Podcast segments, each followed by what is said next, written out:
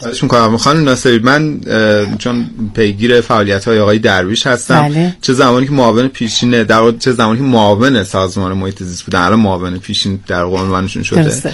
و چه الان البته چه سالهای قبل که آقای درویش یک وبلاگی داشت با عنوان مهار بیابانزایی که از وبلاگ های پرمخاطب بود توی ایران و در جهان حتی یادمه که یه سال به عنوان پرمخاطب ترین وبلاگ محیط زیستی جهان هم. انتخاب شد من دیدم که آقای درویش نوشته بودن که این روزا داریم دو سالگی اون طرح سه‌شنبه های بدون خودرو رو سپری می‌کنیم. بعد فکر کردم که بهترین کسی که می‌تونه درباره این طرح صحبت بکنه خود آقای درویشه بسیار عالی. آقای درویش سلام بر شما. به کافه نیمروز خیلی خوش اومدید. منم سلام عرض می‌کنم خدمت شما جناب مؤمنی و شنوندگان عزیز کافه نیمروز. آقای مؤمنی. با شما گفتگو می‌کنن. خیلی متشکرم. آقای مهندس درویش خوش آمدیم به کافه نیمروز. توی همین روز اول خیلی خوبه که با شما صحبت بکنیم درباره سه‌شنبه های بدون خودرو و من که حالا پیگیر فعالیت های رسانه‌ای شما هم هستم می‌تونم که شما خیلی زحمت کشیدین و خیلی موثر بودین در اینکه نگاه مردم به این طرح جلب بشه. آقای مهندس می‌تونیم بگیم که الان در این نقطه‌ای که هستیم این طرح طرح موفقی بوده و تونسته نگاه ها رو به خودش جلب بکنه؟ بله خیلی ممنونم که به این موضوع به این پویش مردمی محیط زیستی رسانه توجه می‌کنه.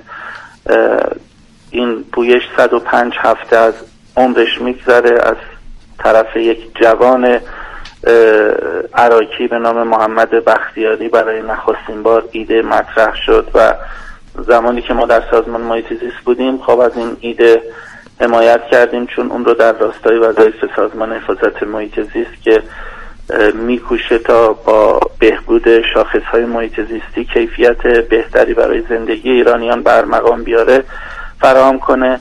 خوشبختانه در طول دو سالی که این پویش اجرا شد و در 198 شهر ایران الان داره این پویش به طور مرتب سهشنبه ها اجرا میشه. ما تونستیم تغییرات زیرساختی موثری رو در سبک کار شهرداری ها ایجاد بکنیم. به عنوان مثال اغلب شهرداری الان به موضوع حمل و نقل پاک و به ویژه استفاده از شیوه هایی که مردم رو تشویق بکنه از خودروهای شخصی کمتر استفاده بکنن عنایت جدیتری کردن. 865 کیلومتر مسیر ایمن دوچرخه سواری در 14 شهر ایران در طول یک سال گذشته ایجاد شده که این یک رکورد بی سابقه است بسیاری از مسئولین و مدیران در سطح شهرداری ها فرمانداری ها و حتی رؤسای بیمارستان ها با دوچرخه تردد می‌کنن شاهد این هستیم که مثلا. شرکت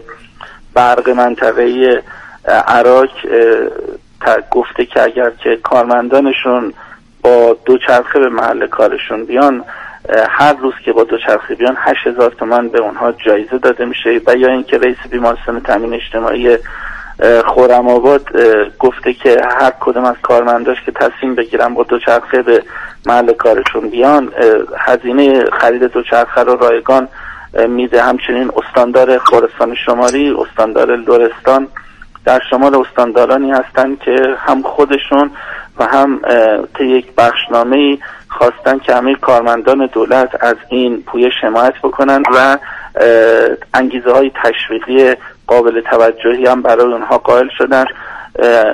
شاید بهترین عملکرد رو خراسان شمالی داشته باشه که در تمام شهرستاناش کمیته ترویج فرهنگ دوچرخه سواری رو راه انداخته. پس از اون بعد از اصفهان یزد نیشابور مشهد تبریز یاد بکنیم و البته قزوین تو این زمینه کارهای خیلی خوبی انجام داده. اون چی که اتفاق افتاده اینه که شاید اگر که ما دو سال پیش در مورد تغییر فرهنگ حمل و نقلی صحبت می کردیم بله. بسیاری مسئله دور از انتظار و غیر قابل باور بود. واقعا. اما همین حضور مردم سبب شده تا ما امیدوار بشیم به این که روندی رو که مثلا کشور پیشرفته مثل دانمارک 47 سال طول کشید تا طی بکنه تا تعداد دوچرخه سوارهاش از تعداد خودرو سواراش بیشتر بشه ما به مراتب در زمان کمتری طی کنیم. درسته همینطوره که شما می‌فهمید این آخریا دیدم که حتی پلیس هم دوچرخه سوار شد آقای درویش. بله در پنج شهر ایران الان پلیس ها هم دوچرخه سوار شدن تبریز شروع کننده بود بعد اصفهان و بعد بروجرد شیراز و مشهد الان در واقع به این ماجرا پیوستن همچنین فکر می‌کنید که آینده این طرح به چه سمت و سوی میره؟ یعنی فکر می‌کنید که برای ما تو کوتاه مدت می‌تونیم ببینیم که مثلا توی همین تهران یا تو شهرهای دیگه البته گفتید که تو 14 شهر کشور 865 کیلومتر مسیر ایجاد شده ولی فکر می‌کنم که مثلا تو خود همین تهران که من امروز داشتم میآمدم به سمت رادیو دیدم که بعد از اون باد و بارونی که داشتیم ولی باز همچنان آلودگی ها داشت کم کم از سمت شهر بالا می‌رفت که در واقع ما احتمالا بریم به سمت یک وضعیت بد. فکر می‌کنید که تا چه زمانی ما به اون جایی می‌رسیم که مثلا تو خود تهران ببینیم که فرهنگ دوچرخ سواری خیلی غالب شده؟ آیندهش چگونه است؟ شما الان اگر از مقابل ساختمان معاونت حمل و نقل و ترافیک شهر تهران در خیابان ایران شهر عبور بکنید یک دوچرخه قرمز رنگ بزرگ رو در سردر این ساختمان می‌بینید. اتفاقی که بی سابقه بوده. به حال مدیران شهری در تهران عملکرد درخشانی در این حوزه نداشتن. مقاومت های جدی کرده بودن.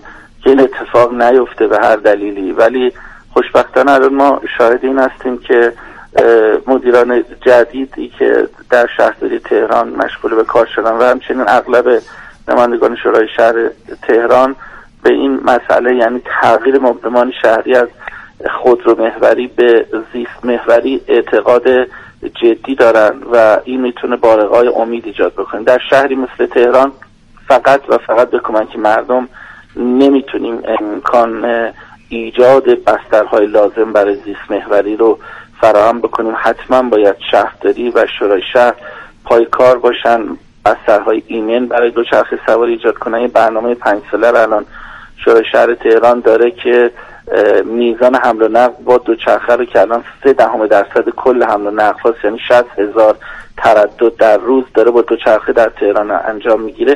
به بله. یکونیم درصد افزایش بده که برای اینکه به این اتفاق رقم بخوره 125 میلیارد تومن باید سرمایه گذاری کنه که جالبه بدونید که اگر این 125 میلیارد تومن سرمایه گذاری رخ بده 7000 میلیارد تومن به اقتصاد شهر تهران کمک میشه. برای اینکه هر شهروندی که 5 کیلومتر از مسیری رو که با اتومبیل طی می‌کنه اگر با دوچرخه طی بکنه 5 میلیون تومن در هر روز به اقتصاد شهر تهران کمک می‌کنه به زودی این پژوهش ها در, در اختیار رسانه ها قرار می‌گیره تا با جزئیات بیشتری دریابن که اگر ما بتوانیم شهری رو مدیریت بکنیم که شهروندانش بیشتر از اینکه اهل فشار دادن بر پدال گاز باشن اهل رکاب باشن فقط آسمون شهرشون آبی و یا اینکه ترافیک شهرشون روانتر نخواهد شد بلکه میزان جرمخیزی در شهر کاهش پیدا می‌کنه چون آلودگی های صوتی و نوری کاهش پیدا می‌کنه و